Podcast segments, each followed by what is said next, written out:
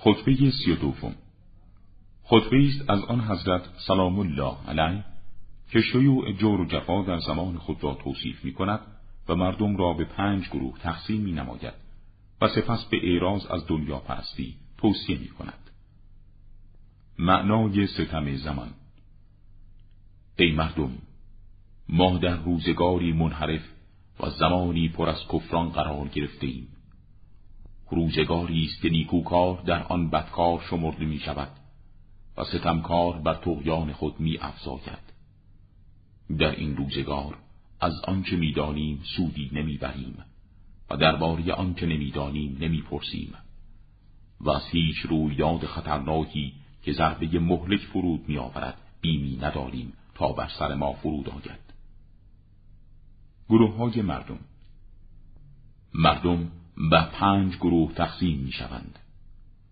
گروهی از آنان از فساد در روی زمین امتناع نمی مگر به جهت پستی و ناتوانی شخصیت و کندی شمشیر و دستی از مال دنیا گروهی شمشیر کشیده و شر خود را آشکار ساخته و سوار و پیادی خود را بسیج نموده نفس خود را برای فساد در جامعه مقید نموده و دین خود را نابود ساختند برای به دست آوردن پشیزی از مال دنیا که به غنیمت ببرند و سوارانی به دنبالشان بیفتند و یا منبری به دست بیاورند که روی آن نشینند و برتری بر دیگران بجویند. و چه سوداگری بدی است که دنیا را قیمت خود بینی و آن را عوض آنچه نزد خدا برای تو آماده است تلقی کنی. گروهی به وسیله عمل آخرت دنیا را طلب می کنند و آخرت را به وسیله عمل دنیا نمی جویند. شخصیتشان را تصنعی پایین می‌گیرند و گامها را کوچک برمیدارند و دامن جامعشان را کوتاه می کنند و خود را به امانتداری می آرایند و پرده پوشی خداوندی را وسیله معصیتکاری خود قرار می دهند. گروهی هم احساس حقارت در شخصیت خیش است که آنان را از سلط جویی دور می سازد و نداشتن وسیله مانع از خودنمایی و جاه طلبی آنان می گردد.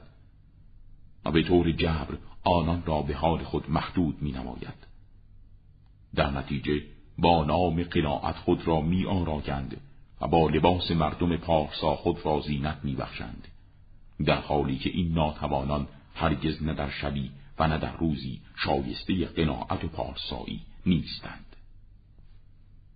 طلب کنندگان خدا گروهی دیگر میماند که یاد سرنوشت نهایی دیدگان آنان را از محرمات فرو بسته و بیم روز رستاخیز عشقهای آنان را سرازیر می نماید.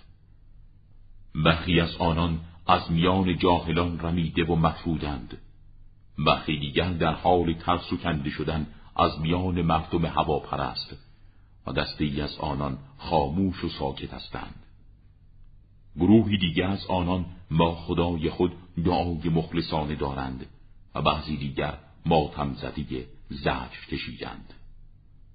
آنان انسانهایی هستند که تقیه از تبهکاران آنان را به گوشه گمنامی برده و حالی آنان را در بر گرفته است. آنان در دریای از تلخیها قوت برند. دهانهایشان از سخن گفتن بسته و دلهایشان مجروح است. آنان جامعه خود را پندها دادند تا خسته و مغلوب شدند تا آنجا که خار گشتند و کشته شدند تا عددشان کم شد. زهد ورزیدن در دنیا. ای مردم دنیا باید در چشمان شما ناچیزتر از اجزای بیارزش آن برگهایی تلقی شود که فقط به درد دباغی می‌خورد و بیارزشتر از آن پشمهای بز که هنگام چیدن موهای آن حیوان به زمین میافتد ارزیابی شود. از آنان که پیش از شما درگذشتند پند بگیرید. پیش از آنکه کسانی که پس از شما خواهند آمد از شما پند بگیرند. این دنیا را در حالی که قابل سرزنش است رها کنید زیرا این دنیا کسانی را به دور انداخته است که مهربانتر از شما به این دنیا بودند.